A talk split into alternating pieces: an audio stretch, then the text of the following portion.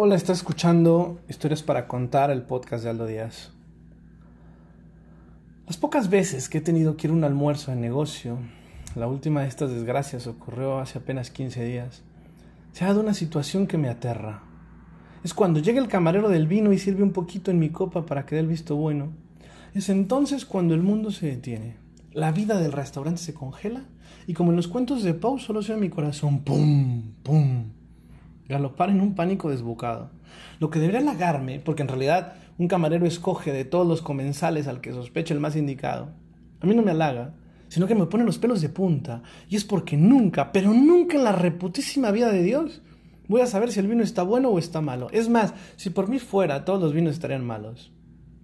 La segunda cuestión que me da pánico es la serie de gestos que hay que ensayar durante este ritual sibarita. Estos gestos son generalmente cinco. Hay que oler la copa entrecerrando los ojos. Hay que beber un sorbo como si fuera jarabe. Hay que poner cara de mi rey que entiende de la cosecha de la uva. Mirar al tipo de la botella como con culpa, regalando una caidita de ojos.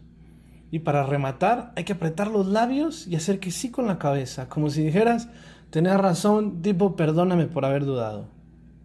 Pero es justo después de esta mierda de gestos que llega lo verdaderamente aterrador. Y es cuando el camarero sirve las copas y se va. Entonces es donde empiezo a temblar frío, esperando que mis acompañantes beban de sus copas y descubran que el vino, el que yo di por bueno, está horrible, picado, pasado, vencido, agrio, podrido, qué sé yo. Yo me quedo siempre con el culito apretado en la silla, esperando a que escupan la bebida sobre el mantel y me miren con improvista desconfianza. Es decir, mi fobia radica en que mis contertulios, que hasta entonces me respetaban y estaban a punto de darme un negocio o dinero o un premio, descubran que soy mogólico. Pensándolo ahora, mientras digo esto, quiero contarles el gran miedo de mi vida.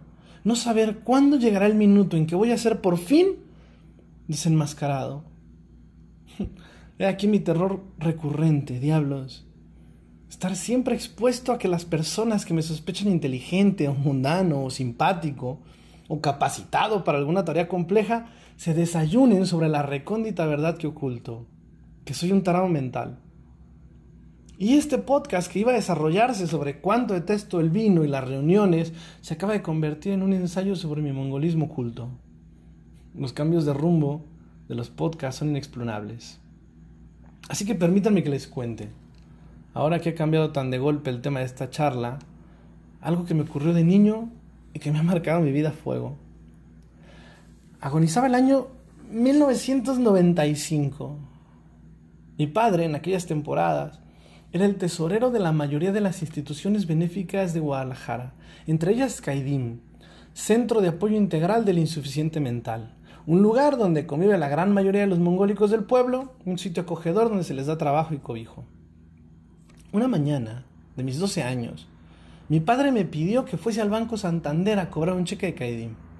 Llegué al banco en mi bici, entregué el talón en la ventanilla y el cajero me devolvió, sin darse cuenta, 500 pesos de más. Yo noté el error enseguida y durante todo el camino de regreso a casa fantaseé con lo que me compraría con ese dinero extra. Creo que mis prioridades de aquel tiempo eran un perro y ponerle diablos a la bici. Una vez en casa le entregué a mi papá, a Pedro Díaz, el dinero exacto del cheque y me quedé miserablemente con el cambio. Durante el almuerzo, sin embargo, un ataque de culpa me hizo confesar que me habían dado 500 pesos de más. Y le pedí permiso a papá para quedármelos. Si ese dinero lo perdiera el banco, me dijo, Ningún problema, pero cuando hagan el balance de caja y falten 500 pesos, se los van a descontar al cajero. Y son en ese banco, todos son amigos míos. Así que mejor lo devolvemos. ¿En qué ventanilla cobraste? En la 2, le dije, jurando para mis adentros, nunca más ser sincero en la vida. Actitud que sigo cumpliendo a rajatabla. En esa ventanilla está Eduardo, dijo papá, que es amigo de toda la gente que está detrás de cualquier ventanilla, yo no sé por qué. Y acto seguido llamó por teléfono al banco pidiendo hablar con Eduardo. Diga, dijo Eduardo, el cajero del otro lado de la línea. Hola Edu, soy Pedro, habló mi papá. Me parece que me diste dinero de más en un cheque de Caidim. Sí, dijo el cajero.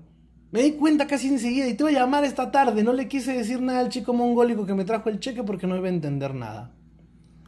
Mi papá se empezó a reír en ese momento y es el día de hoy que se sigue riendo.